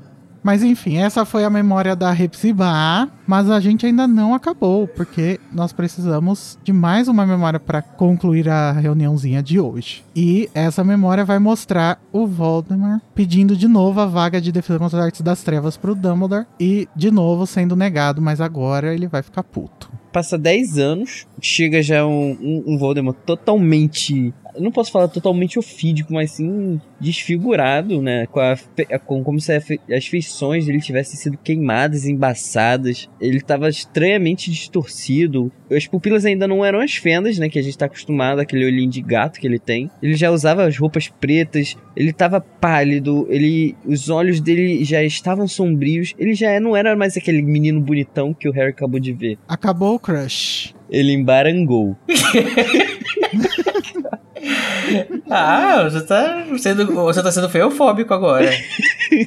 Eu, eu posso, eu sou feio. E ele tava todo esse tempo, né, fazendo as suas plásticas, fazendo as suas harmonizações faciais. Sabe lá fazendo o que, né, nesses 10 anos que tinha A lá sumido Estênio lá com... Garcia. ele, ele sumiu com as relíquias da mulher. Nossa, agora eu tô imaginando o Stênio Garcia entrando do. E aí, o que, que vocês acham que, da- que, que o Voldemort estava fazendo além da sua cirurgia? Ah, eu acho que ele tava passeando, angariando Tava seguidores, fazendo viagens à Que ele adora, né? buscando as Horcruxes, né, que ele queria. Eu acho que. Fazendo as Horcruxes também, né? É. Eu acho que nesse ponto ele tava, estu estava estudando, ele tava começando a, a criar a seita maluca dele. Assim, 10 anos é coisa pra caralho, né? Tava fazendo culto no interior. Tava vendendo os cursos dele na internet. Então, a esse ponto, o Voldemort já tinha matado uma galera, né? Porque, assim, ele matou a Muta que geme, os Riddle, a Hepzibah, mais uma pessoa pra fazer o Crux lá e talvez várias outras pessoas nesses 10 anos, né? Será que é toda vez que ele mata, que alguém, que ele mata alguém que você vai ficando mais deformado? Ou será que ele faz necessariamente as coisas pra aumentar o poder dele ou, ou a construção das Horcruxes necessariamente que vai fazendo isso com a aparência dele? Vocês acham? Eu considero Ah, eu que é a criação das Horcrux. Caralho, olha a sincronia. Porque até então ele só fez mais duas. E ele já tinha duas e ele não tava tão deformado. Mas talvez de repente, sei lá, da segunda pra terceira e da terceira pra quarta, né? Já muda Então, bastante. você vai dividindo, dividindo, dividindo, né? Mas eu acho que a... tem alguma coisa no processo de fazer a Horcrux que altera a fisionomia dele.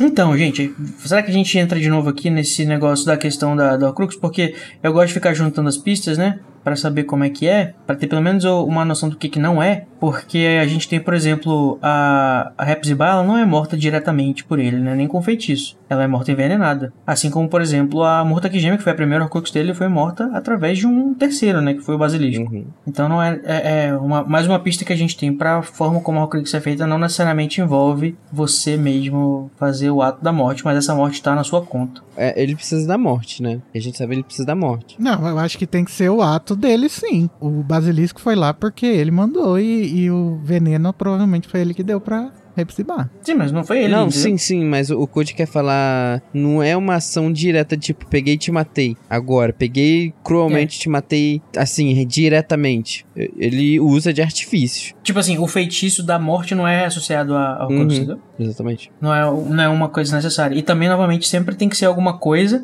que é um processo que já foi começado, ou que já tinha sido começado, pra quando ele mata o Harry, ou melhor, quando ele mata os pais do Harry, e o Harry vai ser uma Horcrux acidental, né? Como se estivesse finalizando um processo que ele já tinha começado. Mas enfim, né? Não sei se tem Ai, também muita lógica nessa J.K. questão. Rowling, de 2023, a gente já passou por tanta coisa horrível no, no mundo real. É. Lança aí o que você pensou não ligo se naquela época. vomitar lendo. E as tá coisas que são mais certo. e as coisas que são mais mais, mais grotescas a gente já descartou porque a Hepzibah não teve nenhuma nenhuma um, nem- a Murta nem a, a Lilian ninguém tem uma deixa um vestígio assim nem os, os Riddle ninguém deixa um vestígio que sabe indica que a pessoa foi sei lá teve necrofilia ou canibalismo as coisas assim mais pesadas que tem então o que que, o que que pode ser pior do que isso A, a Joanne tá vivendo desse, desse mito do cara que leu sobre como era criada as Horcrux e vomitou, né? Então é complicado. Hã?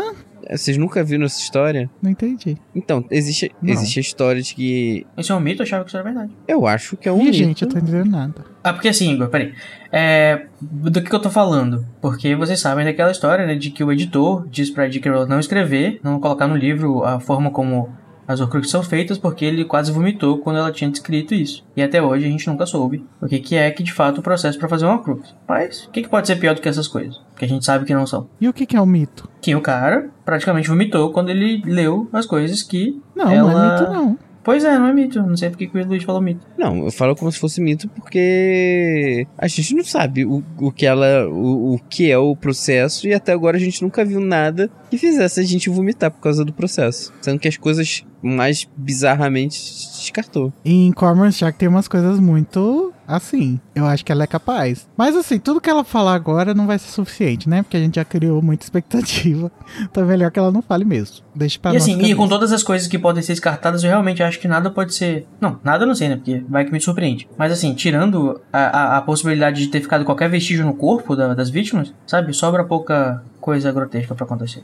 Enfim, o Voldemort vai lá, né? E a conversa começa bem, mas o Dumbledore dá um fecho, lacração, se negando a usar o nome novo do Voldemort. Não E aí, quer gente, usar o nome novo- social da gata. É, vou- ter que fal- falar do Twitter novamente, porque os twitteiros Eu, eu amo que a minha obsessão é o lore e a obsessão do, do, do Igor é o. Não é Twitter. mais, graças a Deus eu consegui me afastar. Mas o- os tuiteiros, eles colocaram isso aí como evidência científica, provada, comprovada, de que sim, a J.K. Rowling sempre foi transfóbica. Porque olha aí, o Dumbledore se recusando a usar o novo nome do Voldemort e chamando ele pelo nome morto. Eu espero que não seja sério, né? Será que eu tô sendo um trouxa que caiu, assim?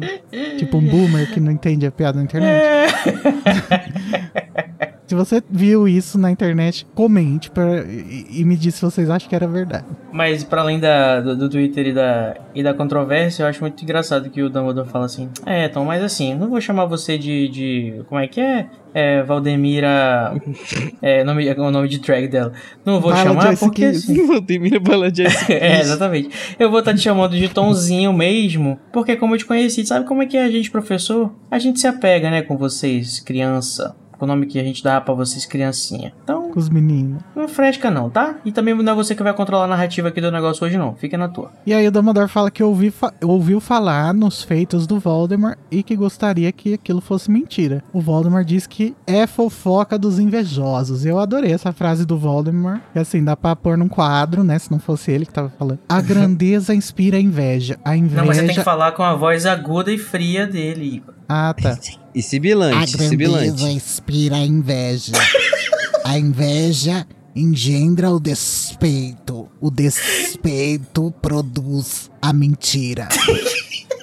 Ó, Karl Marx. É. Coloca Karl Marx embaixo.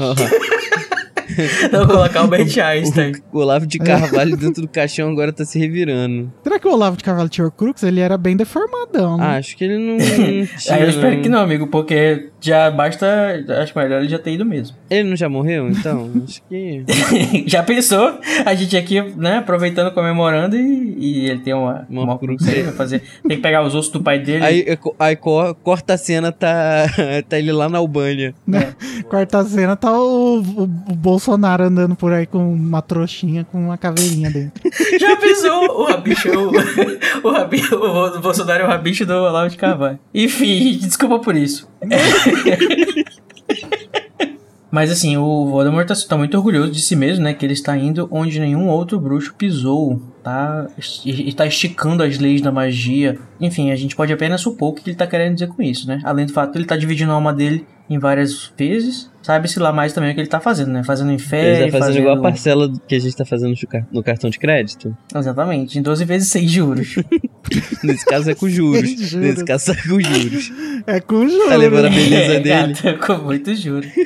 E ele tava, já tá basicamente com seu pequeno exército, né, de comensais. E ele quer aumentar o seu exército em Hogwarts. E o Dumbledore, que não é besta nem nada, já sabe de todos os babados, né, que ele se inteira. Ele tem as fontes dele, que a gente não sabe ainda mais é o irmão dele, que ele... Era pra ele estar tá falando com o irmão dele nessa época? Aparentemente era, né? Aparentemente, pelo Animais Fantásticos era, né? Porque eles já meio que se falaram bem antes disso, então... É, a gente não sabe quando que eles pararam de se falar. Na mi, no meu headcanon foi quando o Credence morreu, que vai ser num próximo filme do Animais Fantásticos, que vai acontecer só em algum universo alternativo aí. Não, vai acontecer. Agora o Ezra Miller voltou a ser o queridinho da, da Warner. Mas assim, antes dele revelar, né, que, os, que ele sabe que os comensais estão lá no Cabelo de Javali, tem um momento em que o Dumbledore dá uma, um fecho nele e fala assim: Véi, você tá explorando magia? Não, né? Você está explorando um tipo de magia, né? E aí o Voldemort revida, fala: Eu nunca vi nada no mundo que respaldou as suas famosas declarações de que o amor é mais poderoso do que o meu tipo de magia, que, é, que seria a magia das trevas, né? E aí, eu gosto muito de voltar a isso, né? Porque isso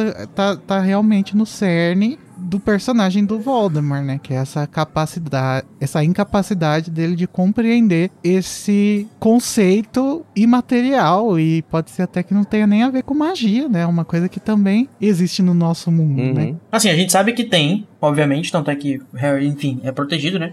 Mas realmente, o amor, ele é a sua magia até da forma não mágica, né? Assim como o próprio Dumbledore às vezes usa música dizendo que é uma coisa mágica, acho que talvez também pode ser uma... O amor é mágico. Pode até não ser um exagero, né? É, mas para ele entender a função do, do amor na magia, ele precisaria entender, né? Esse amor abstrato do, dos trouxas, né? Isso ele jamais faria. Eu não diria que ele precisaria entender. Precisaria só ter sentido. Que ele nunca teve oportunidade. Ele nunca sentiu. Se você não sente, não tem como. É. É que nem. é, Depende da su- da- do, do que você encontra, né? As palavras e os sentimentos que você consegue interpretar. É muito pós-moderno isso, mas é verdade, gente. Porque não tem os esquimós lá, que eles têm 200 mil palavras pra água. A gente pra tem neve, né? três, né? Neve, gelo e água. Não, tem vapor também, né? Enfim, tem vários, mas os, os esquimó parece que tem várias. Assim, e quem a gente poderia culpá-lo, né, também? Ele não. Ele tem a capacidade, ele é psicopata, ele tem realmente essa dificuldade de.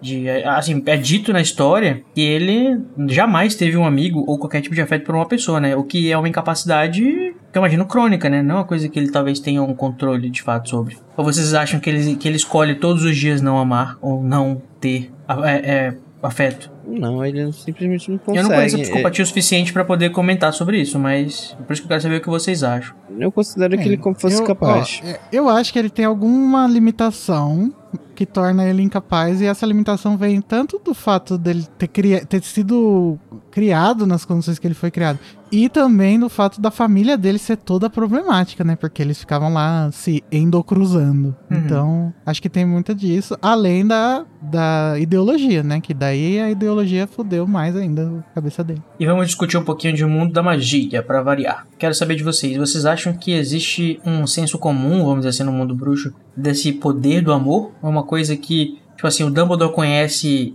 e teoria e tem uma toda uma, tipo assim, uma um arcabouço ou pelo menos uma, um reconhecimento dessa questão porque ele é foda e ele conhece coisas da magia que muitas pessoas não conhecem. Porque eu acho muito interessante quando ele fala assim: "Eu olhei o mundo, né? I traveled the world and the seven seas. Everybody's looking for something", mas eu não consegui achar nenhuma evidência de que o amor serve pra alguma coisa. Ou é muito obscuro, ou ele realmente não tem ele não consegue ver, né? Ele tá realmente tapado a essa questão. Qual das duas vocês acham que é o caso? O amor se manifesta de formas um pouco mais difíceis de ser encontrado? Eu acho que do jeito que ele fala aí, as suas famosas declarações, dá a entender que isso é uma linha de pesquisa do Dumbledore, né? Sabe? De que não é muito consenso na sociedade bruxa que E que é um. É a pseudociência do Dumbledore. Não, é a hipótese do Dumbledore. Não, mas é porque também tem um momento que quando o, o- Mas isso é interessante, porque tem um momento quando o Voldemort volta lá no quarto ano, ele fala assim: Ah, claro, eu ignorei uma coisa muito óbvia. Não sei se ele fala muito óbvio, mas ele fala assim: Ah, eu ignorei aquela coisa, né? Da, da magia antiga de proteção, do amor da mãe, não sei o que, tarará. Mas é que assim, Sabe? depende também de como o Dumbledore tá colocando essa ficha. Fazendo propaganda, né? É, porque eu acho que a gente pode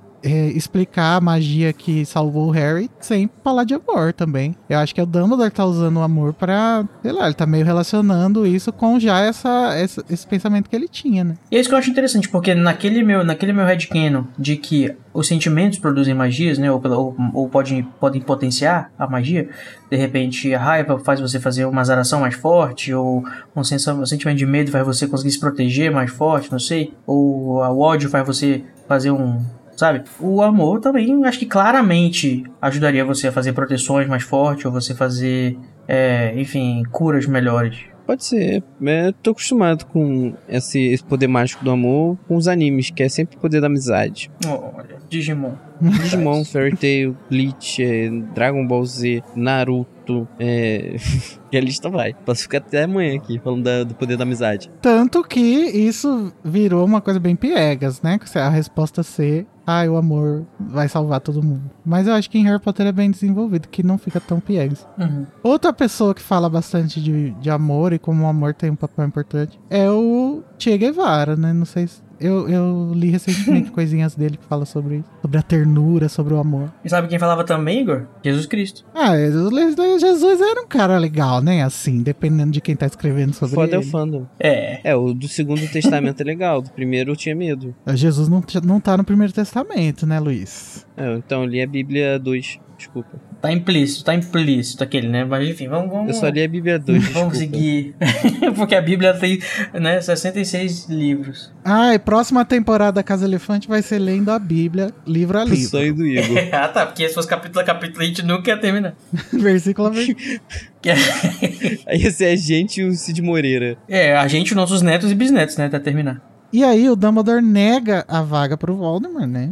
Sabiamente. E o Voldemort fica puto, sai batendo o Fala, pé. nananina, não. Aqui nessa escola mesmo, não. Pode voltar pela porta que você entrou. Ele sai batendo o pé a ponto de depois fazer uma maldição no cargo de defesa contra as artes das trevas, que vai acabar fazendo com que nenhum professor dure mais de um ano.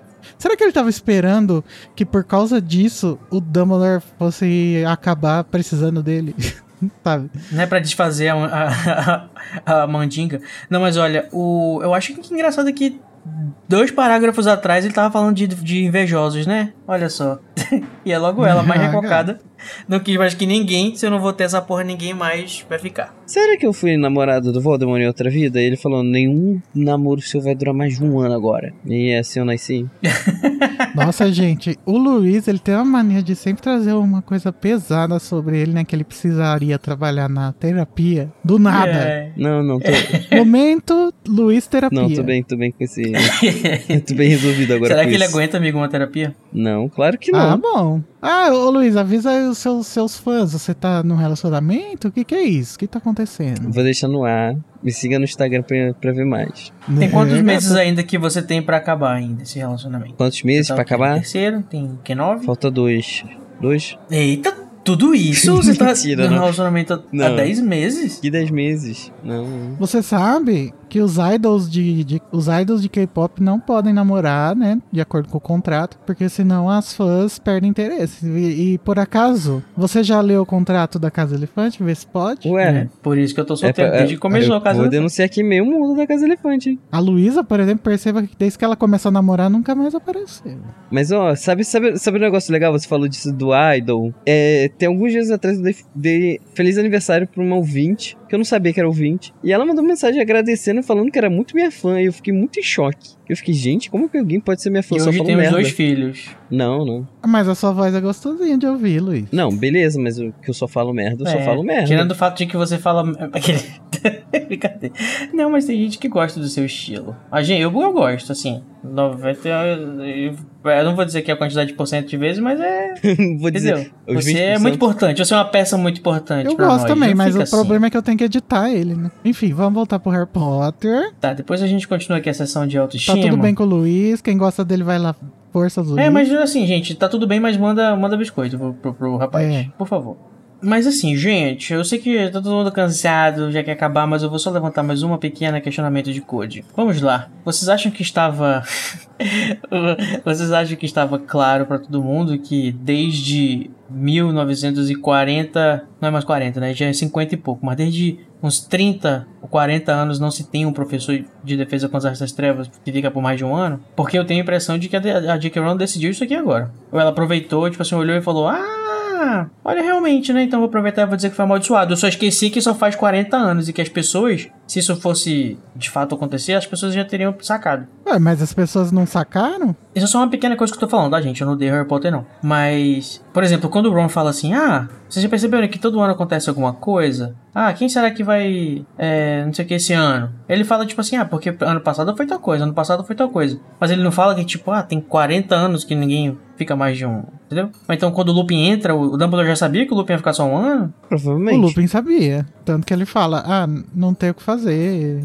Mesmo que você. Não, pois é, mas o que ele fala, ele- o que ele fala assim, ah, uma- os pais vão descobrir uma hora ou outra. Ele não fala assim, ah, mas ninguém fica mais de um ano mesmo. Não, mas ele sabia que era temporário. Acho que a esse ponto é um daquelas místicas de Hogwarts. É, eu não acho que ela tenha inventado isso agora, nesse livro. Ela pode ter inventado depois do primeiro. Não, acho que ela sempre quis que tivesse sempre um professor novo de defesa contra as trevas. Eu acho que essa justificativa de que foi o Voldemort que amaldiçoou 40 anos atrás. Não, É, ah, coisa tá. nova. Não, mas eu acho que, pelo, pelo que eu me lembro, da época antes desse livro sair, a gente já sabia dessa informação. A não ser que eu- a, a minha memória esteja me enganando, que pode ser também, né? É, eu acho que como isso aqui é um lacre, assim, que acaba o capítulo, eu acho que é pra ser uma, uma coisa nova de ser falado, sabe? Sim, eu também acho. Mas é uma confirmação, né? Porque já É. tinha suspeita no texto de que era amaldiçoado. É, eu acho que talvez ele tenha tentado amaldiçoar pra não ter mais o cargo, né? Só que aí bateu e vai ter, mas só apenas um ano. Mas é legal que depois isso- o feitiço contra o feiticeiro, né? Depois, no primeiro. Pedra Filosofal. É, né? Olha só, verdade. O mundo ele não dá voltas. Gente, mas é isso nossa discussão. Semana que vem vamos ter Metendo a Colher lá no canal do Animagos ao vivo. Se preparem que o link vai ser postado lá no Telegram, no- nas nossas redes sociais.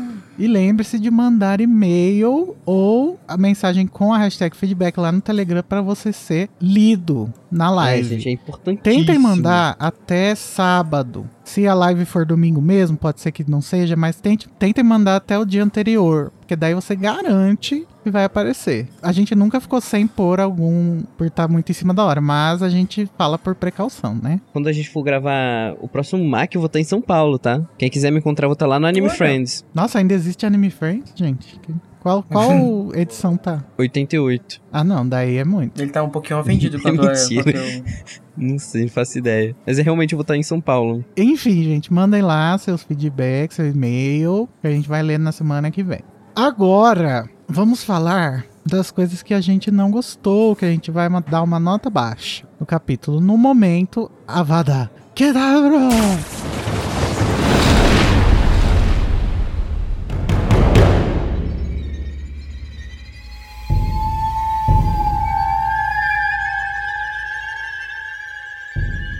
Começando pelo Luiz Felipe, o que você achou a parte que você menos gostou desse capítulo, Luiz?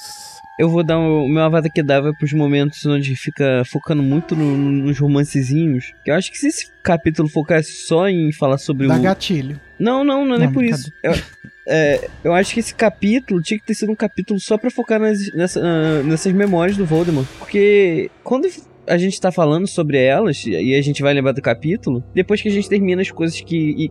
dessas de romancezinho que a gente leu lá no, no início, vai embora da nossa cabeça, porque a gente foca totalmente nessas memórias e, e como elas são importantes. Então, assim, o meu avada vai pra essa construção do capítulo, que deveria ser focado só nas memórias. Só isso. Não, não sei se eu concordo, não, mas também não tô conseguindo formular uma resposta aqui na minha cabeça. Então, tô Junior certo. Code, qual é o seu? Olha só, dessa vez, né, eu vou me calar, eu vou parar de hatear, que não é bem hate, né, é apenas um, um, um interesse muito grande, uma curiosidade muito... Não é hate, é só um. Eu acho engraçado. É, exatamente, é porque eu gosto tanto que eu, entendeu, eu, eu, eu quero saber como é que funciona. Mas, é, não é sobre, não é de hate, o meu Avada vai ser de tristeza. Uma reflexão que eu tive, né, quando eu tava vendo aqui a, como o Dumbledore tá lidando com o Harry, né, o Dumbledore sabe que ele tem poucos meses de vida e ele tá lidando com o Harry, que ele tá tentando preparar para continuar a missão. E tem toda essa questão da, da, dinâmica dele com esse menino, né? Que ele se afeiçoou. E ele transmite, né? Através desse jeito calmo e tranquilo pro Harry essa certeza, uma inspiração, uma segurança e uma confiança que você tem no mentor, que você não duvida nunca, sabe? E o Harry deve ter essa impressão do Dumbledore, né? Esse porto seguro, essa, essa, essa pessoa forte que um líder que sabe, sabe que pessoas dependem dele e que não, não titubeia e tudo mais. O Harry também por causa da tranquilidade, né, e da paciência que o Dumbledore tá tendo com ele, ele tem essa impressão também de que o Dumbledore sempre vai estar tá ali para ser esse mentor, esse guia para ele, né? E essas duas impressões estão erradas, né? Nem o Dumbledore vai estar tá ali, Gente. quanto o Dumbledore também não é tão seguro e nem é tão e nem é tão confortável com a ideia de ter pessoas dependendo dele e que ele tem que proteger. Que profundo. O meu, a Vada, vai para a história da Rock depois que a Hepzibah morreu. Porque imagina, ela era tão próxima ah, é da Hepzibah, né? Tadinha. E aí logo em seguida ela foi acusada e acreditou que matou a sua mestra. Imagina, né? O quanto que ela não deve ter se punido, a bichinha. Nossa. Exatamente. Se ela for que nem, por exemplo, que nem a Wink, né? E eu todo respeito e admiração que ela tem pelo seu senhor, acho que ela ia estar tá muito pior do que a Wink, né? Nesse momento. Que ela não só foi demitida, como ela morreu, quando matou, né? Foi responsável pela morte da, da sua dona. É, eu, eu acho triste também nessa história toda que é esse negócio do. O ministério nem quis investigar muito, porque fazia muito sentido para ele que esse bicho teria matado ela. Muitos avadas envolvidos aqui. Mas vamos deixar a tristeza para trás, porque nós vamos lançar um Expecto Patronum!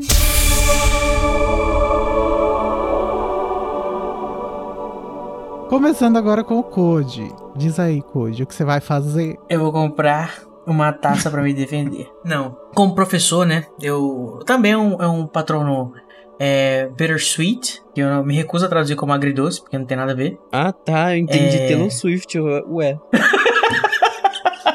é o patrono do Taylor Swift. Não, é o patrono é meio amargo, é um patrono bittersweet, que também é assim, é mais como a forma como foi escrita e também envolve o Dumbledore, né? Eu vou até ler esse trecho para vocês. Do Voldemort fala assim: "Essa é a sua resposta definitiva". E o Dumbledore fala assim: "É. Então não temos mais nada a conversar". Não, nada. E uma grande tristeza se espalhou pelo rosto de Dumbledore. Já se foi o tempo que eu podia assustá-lo com um guarda-roupa em chamas e forçá-lo a compensar os seus crimes. Mas quem me dera poder, Tom? Quem me dera poder? Isso é um, uma Ai, reflexão. Que lacre! É, gente, isso aqui é reflexão de uma pessoa que, tipo, talvez se arrependa, né, de, de não poder, de não ter agido quando, vamos dizer assim, tinha tempo. Nesse momento, assim, o, Voldemort também ainda não está na, na, no seu auge, vamos dizer assim, mas também, se o Dumbledore tem esse arrependimento nessa época, acho que hoje ele deve ter ainda mais, né? E é, é, uma, é uma grande, um grande, uma volta, assim, lá do início de tudo, né? Quando ele talvez, enfim, acompanha todo o processo do menino e fica triste e desapontado com o que resultou dele. Então é, é, é muito bonito e muito triste, e esse é o meu patrão. Meu Deus. Patrono Avada. Qual é o seu, Luiz? Eu, o meu patrono, eu vou puxar um saco pro chefinho. Eu ia falar que adorei o, o Rony sendo fofo com a Luna. Eu acho que foi muito merecido alguém finalmente é, dar valor à menina e, e que ela tava precisando. E o Rony fazendo bem sem olhar a quem, né? Finalmente. É, uma vez de tá dez, né? Mas primeira, tudo bem. Primeira vez nesse livro que a gente pode finalmente passar um. Falar assim: tá vendo? O Rony é bonzinho. Vocês estão pegando muito no pé dele. Tá, Lorena? Ah, Lorena não tem mais chance, mas a Tamires, que gostava do Rony, agora não gosta mais. Tá um absurdo. Agora o Rony é o personagem personagem cinza. Antes ele era só, né? só do mal. Agora ele é o personagem cinza. Então, gente, eu gosto muito do cap desse capítulo inteiro, assim. Ele tem muitas informações e ao mesmo tempo ele é curto, número de páginas, assim. Mas eu gosto muito de tudo que ele significa na releitura. Que é a gente voltar a ver as Horcruxes, voltar a ver que quão importantes são essas informações para a missão que o Harry vai ter no próximo livro. Mas eu vou dar um patrono pro capítulo. Acho que faz tempo que eu não faço isso. É meio burlar as regras, mas é isso. Ah, achei. Tá bom, tá bom. Só não vou tirar, não vou cortar o clima bom, não, nesse final. Se for pra dar pra uma coisa específica, eu posso dar pro Dumbledore a forma como ele faz o Harry se sentir na necessidade de ir atrás da memória sem ser muito escroto, sabe? Ah, eu quero comentar uma coisa que eu esqueci de comentar também, aproveitar que é nesse momento, né, que o Harry está sentindo remorso, né, também da, da, do fato de ele não ter conseguido o que ele prometeu, ou, enfim, se sentindo culpado, talvez. Isso também é uma coisa que é um, um, apesar de todos os paralelos que a gente vê aí do Harry e o Voldemort repetidamente, né, esse é uma coisa que difere eles grandemente, né, que é o fato do Harry perceber quando ele tá errado e ele se sentir arrependido e pedir desculpas, né, que é uma coisa que o seu, vamos dizer assim, a sua antítese e também às vezes paralelo jamais faz.